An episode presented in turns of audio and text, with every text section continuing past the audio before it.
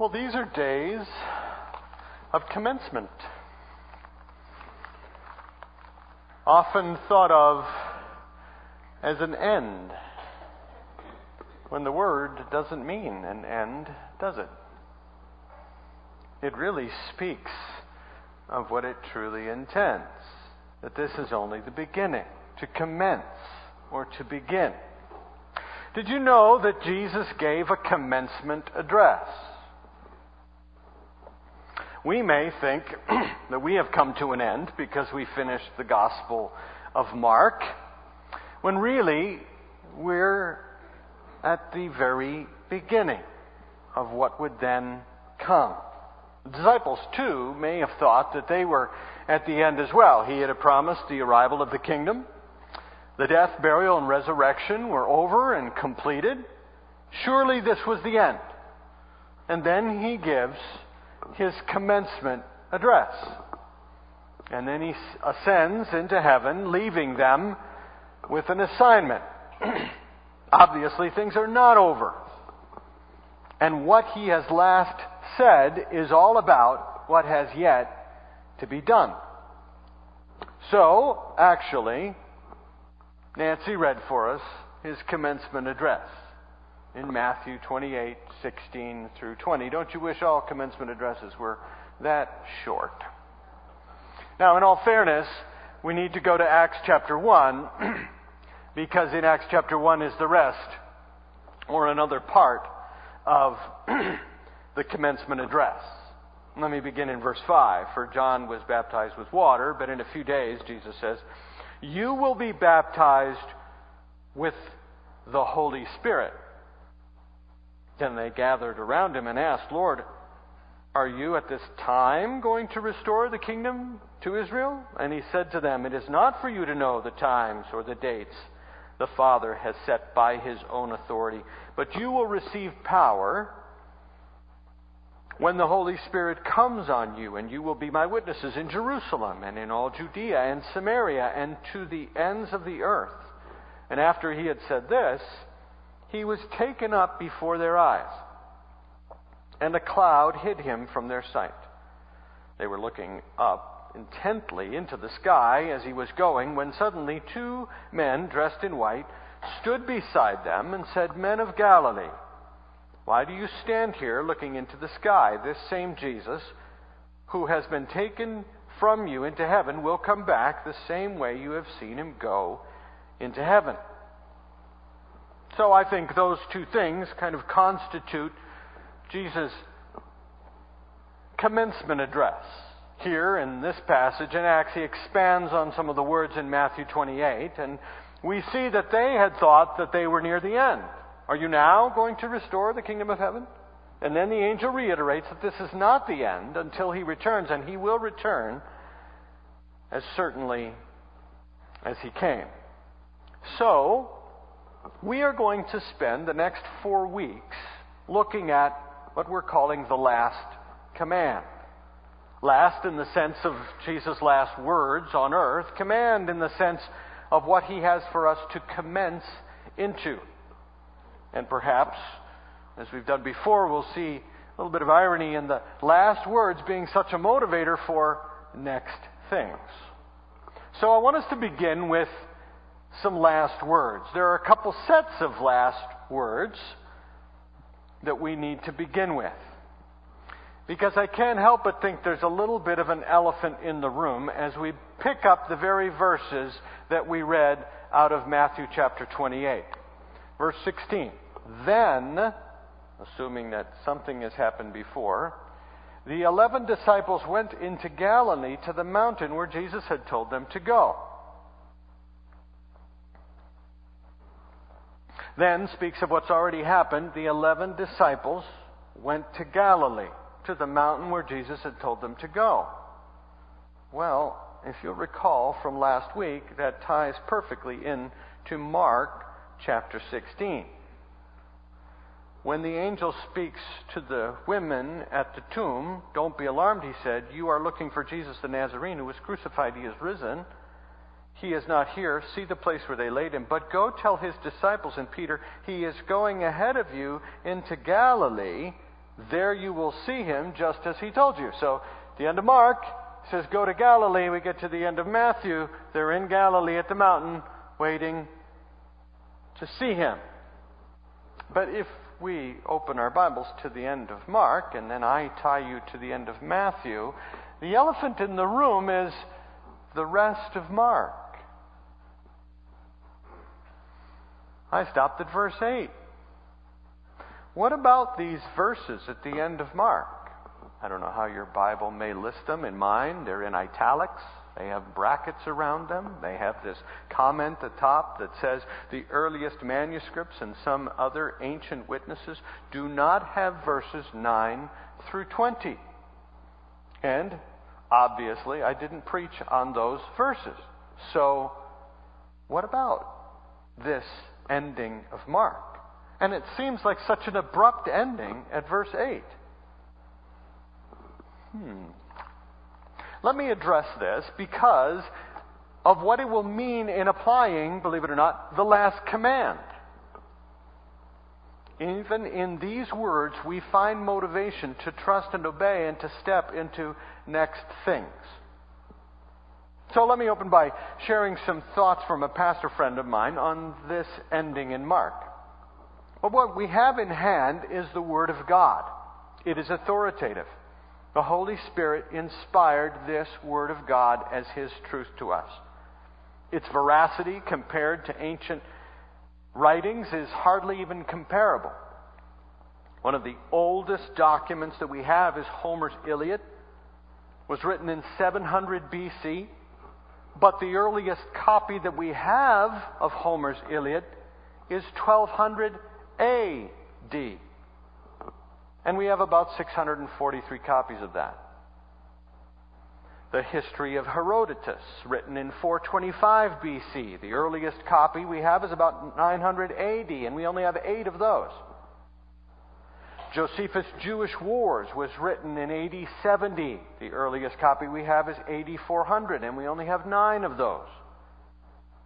The histories of Tacitus were written at 100 AD, the earliest copy we have of those is 400 AD, and we only have two of those.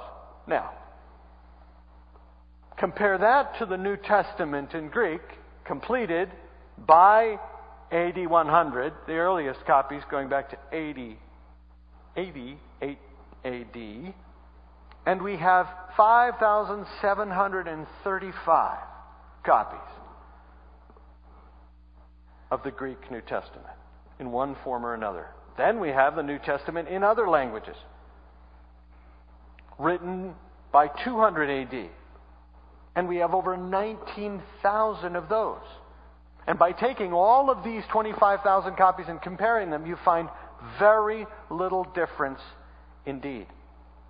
This longer ending of the book of Mark that we put in brackets and italics and say it's not in the manuscripts, the original manuscripts, or in the oldest, actually, copies that we have breeds confidence, not doubt.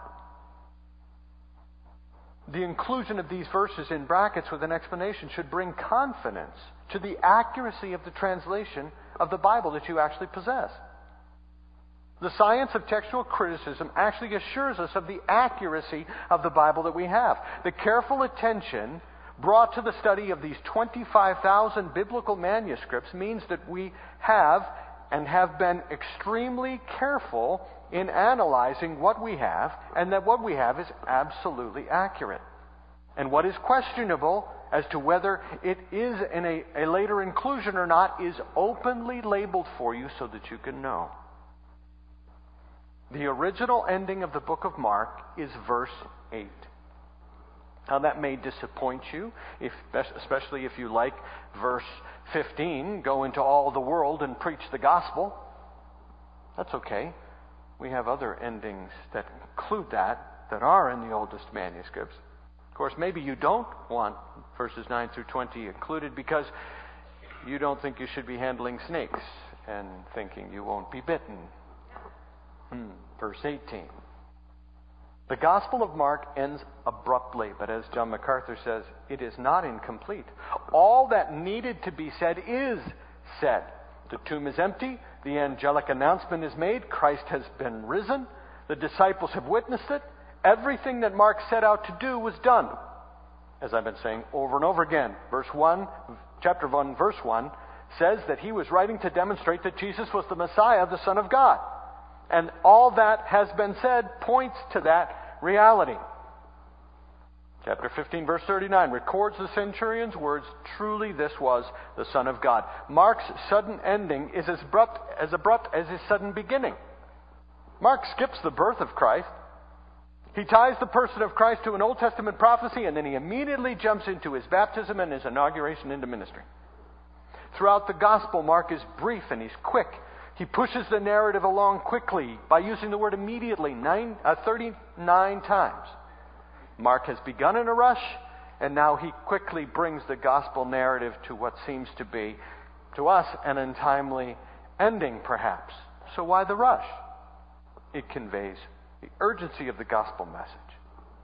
It conveys the power of the gospel to have instant results. It conveys the immediate obedience of Christ. Even verse 9 that speaks of the trembling and the fear of these women. They were not afraid for their lives.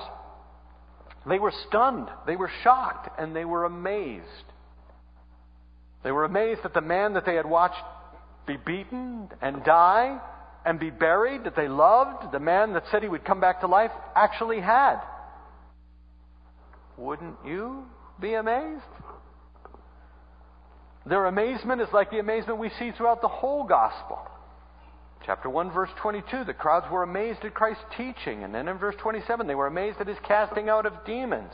And then in chapter 2, they say, We've never seen anything like this. And in chapter 5, they are astounded by what he's saying and what he's doing. And in chapter 10, verse 24, they were amazed at how he confronted the rich young ruler over and over again there is amazement just like these women at the very end.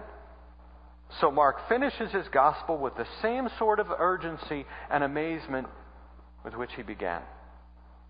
We have in hand the living Word of God. The more I study it, the more I'm convinced of the reality of its truth.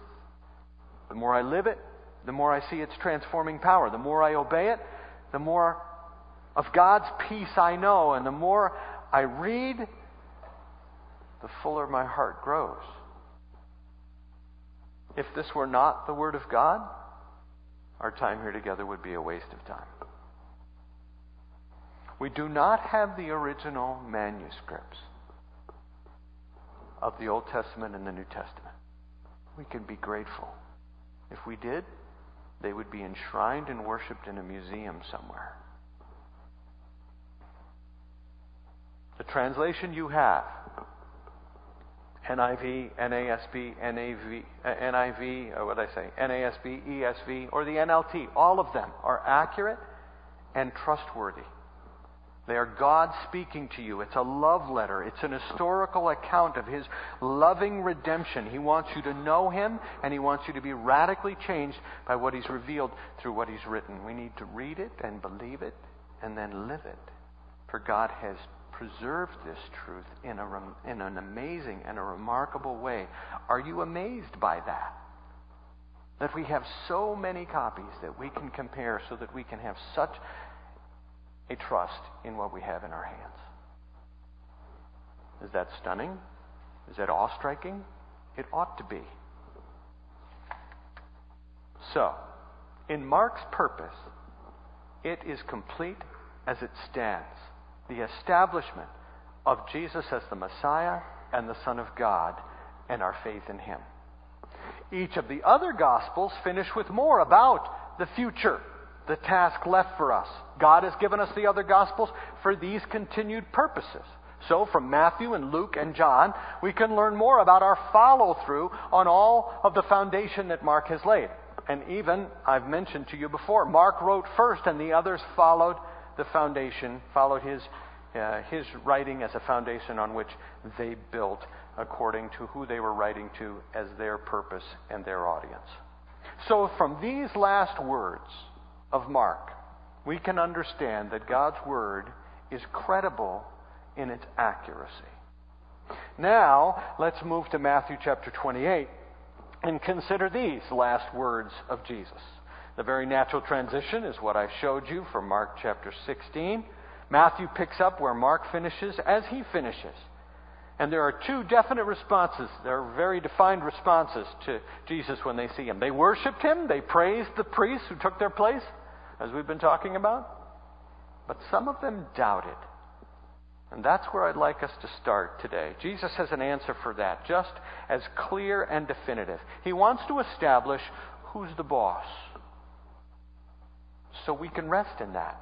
So he says, All authority has been given unto me. What does authority mean? It means permissible, allowed, given permission, the right or the liberty to do, but it also means the power to do it. We have right and we have might. We see that in Matthew chapter 9 when he heals the, uh, the crippled man brought to him on a stretcher. Jesus forgives his sins. They're all appalled. And then Jesus says, But I want you to know that the Son of Man has authority to forgive sins. So get up and walk. He has the right because of who he is, and he has the might to prove who he is. So let me give you a couple of illustrations of that. Some of you know that I ride my bike. A few are impressed by that. But it's a rather relative discussion regarding right and might. There's going to be an Ironman competition in the Adirondacks this summer. Now, let me just explain what an Ironman is 2.4 miles of swimming, 112 point something miles of a bike ride. I don't know why it's 112 something, but it is. 112 miles on a bicycle. And then once you're done with that, you run for 26 miles. That's an Ironman. Scott Millard is going to do that this summer. So, I go out and I ride 30 miles and I'm done. I'm telling you, I'm done. Did you know that I may compete in the Ironman in the Adirondacks this summer? Did you know that? What you know is that I can't compete in the Ironman this summer. I just may because I have permission, because anybody can sign up. I asked Scott this week, I said, Can anybody sign up for this? Oh, yeah, sure, anybody can sign up. Now, if you don't keep up, a certain point, they just pull you out, you know, of the water, baby. Um, I may because I have permission. I can't because I'm not able. Scott goes out on Saturday mornings and he rides 100 miles. So every Saturday morning I try and run th- ride 30 miles. He rides 100. And you know what he does after he gets off the bike? He runs. I sit down because I'm not able. There's a difference between permission and ability. Inversely, you know that my brother worked for Homeland Security. And he was quite high in that, and he used to have a badge with single digits on it. The higher you get, the lower your number gets. And so he could go into any airport at any time and walk down any concourse onto any plane that he wanted to. And he would do that. He's, go, he's been known to go in and find my mother right where she was seated and help her out of the plane and get her through everything, you know, because he could. He just could. So he works in Brussels now with the World Customs Organization. And my daughter and the rest of the team were flying through Brussels, and they had about a three or four hour layover. And I said to him, Hey, go see your niece. You know he said to me? I can't. I'm just a regular Joe like everybody else. He doesn't have the badge anymore. He doesn't have the authority anymore.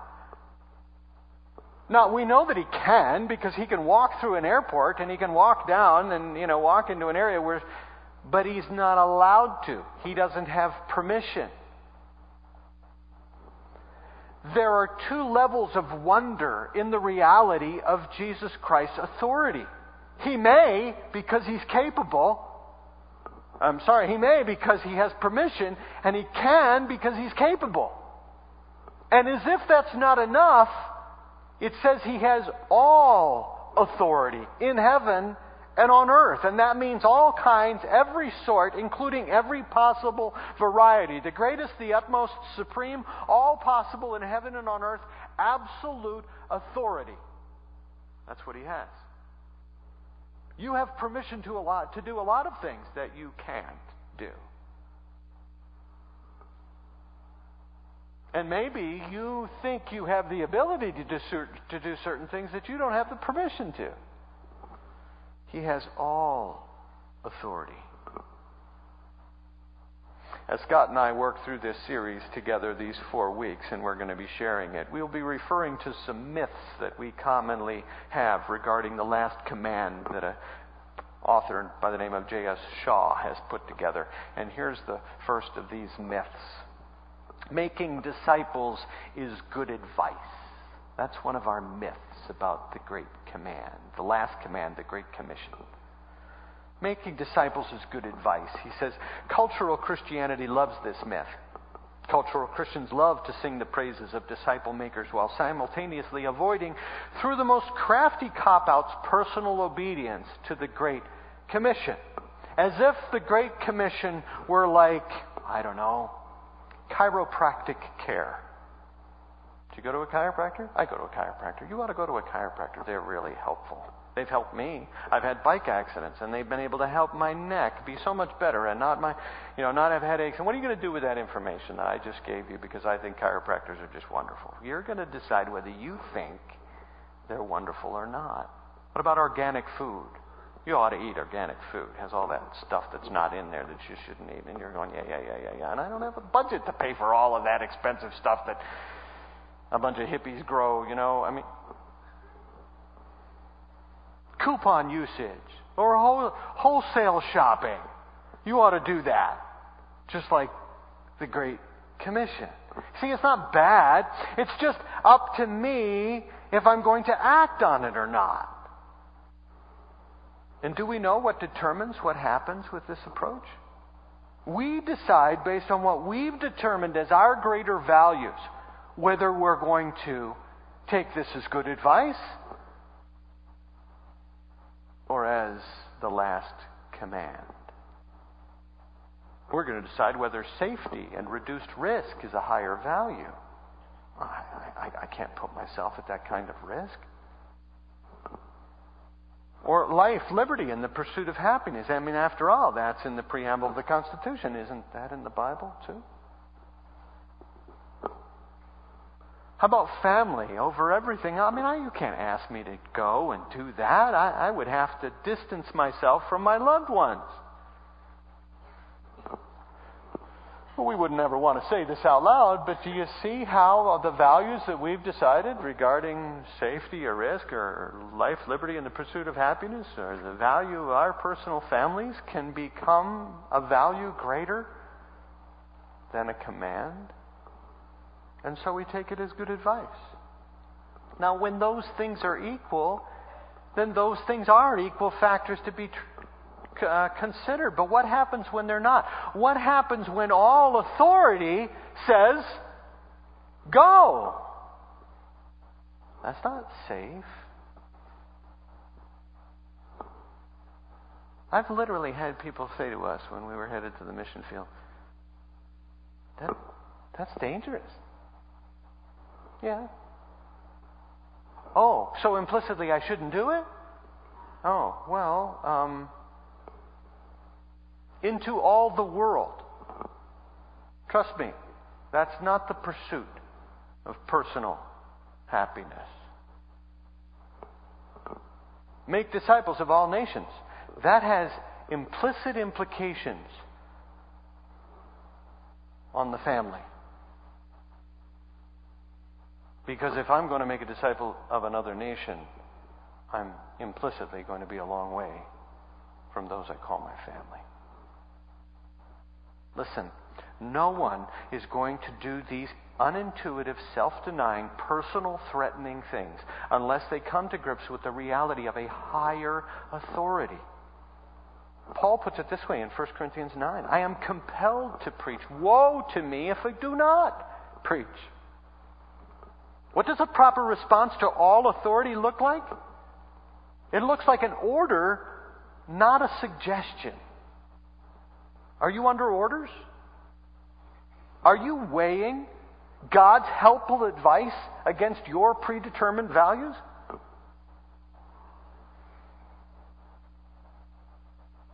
Or are you listening to all authority?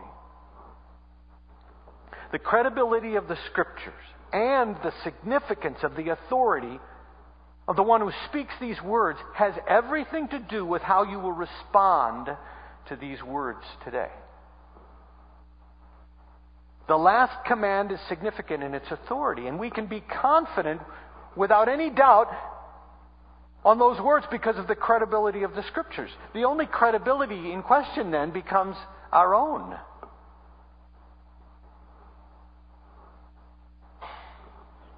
J.S. Shaw says, You cannot love Jesus and not obey him. You cannot disregard the Great Commission and claim to love Jesus. I mean, who is the boss after all? But, just before we finish this thought, if it's only about the stick, in the sense of the authority that he can tell us to do this, then we will resent, we will resent his authority. But this authority is not about Him just making us do something, it is about our resting in His authority. Not about what motivates us to obey what He tells us to do. If it's only about the stick, like He can tell us what to do, then we will resent His authority. What we have to see and we have to look at is what God has done to make sure that it's not just about the stick. The Old Testament unfolds his amazing plan and we have this word that we can read so that we can see how he has consistently, coherently, marvelously unfolded a plan and loved his people with such patience all the way along until he finally personally arrives in the, purpose, in the person of his son. And we, as we've studied through Mark's, have seen how tangible and how loving and how amazing he has been and his patience in walking with his disciples, with us, to help us see all that He is and how good He is. And He's demonstrated His love beyond anything imaginable as we've tried to wrap our heads around the depth of the significance of His death and His burial and His resurrection. And then at the end, after He's done all of that, He exercises His authority and says, Go. He exercises His authority to give us confidence in the one for whom we go. And even in that, this authority that he has, according to what we saw in Matthew chapter 9, he did to heal, to teach, to love, to develop. Finally, he gives a command, not a suggestion. You can't resent that.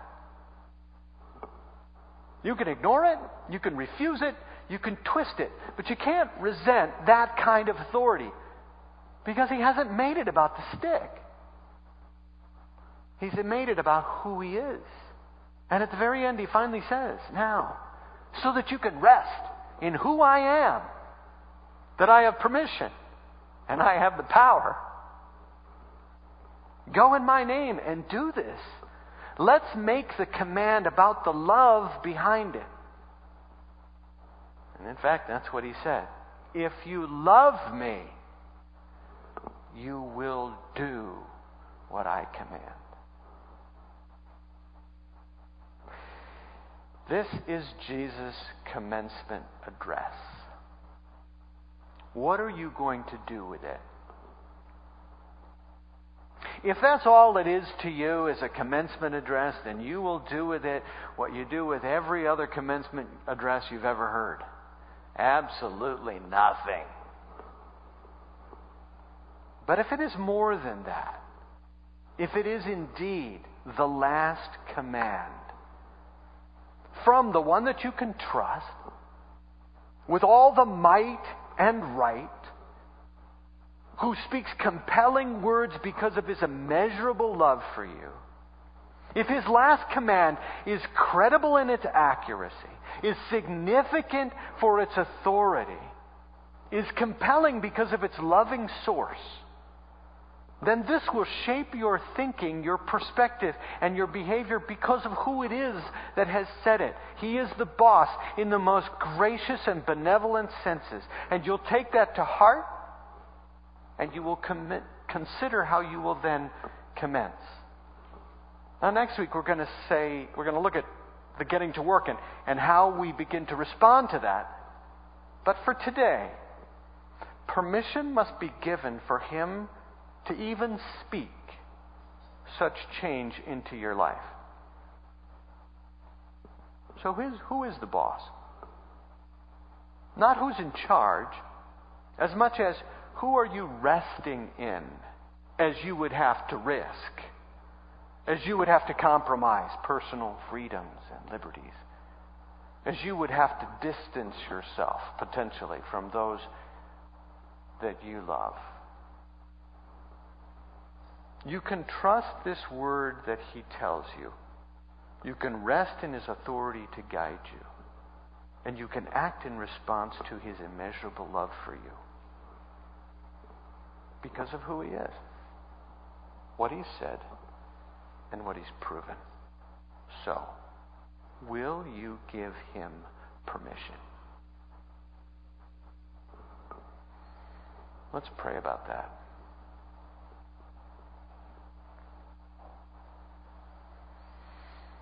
Heavenly Father, thank you for all that you've done, that we have rehearsed once again today and reminded ourselves of how patient and loving, how consistent, how coherent,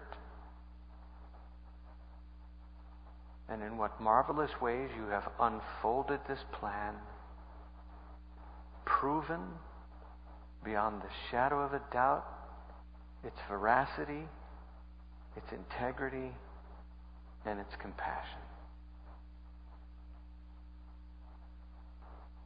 And now you say to us, as your followers, that we must obey.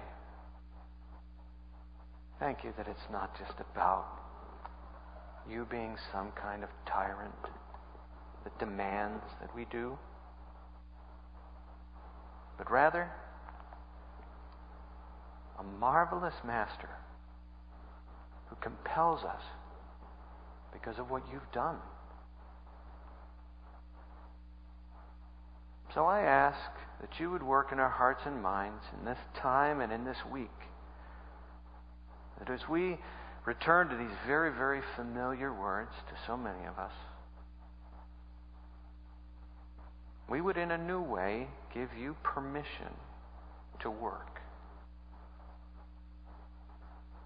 To show us, to open our eyes, to compel us to obey because we love you, knowing how much you've loved us. In Jesus' name, amen.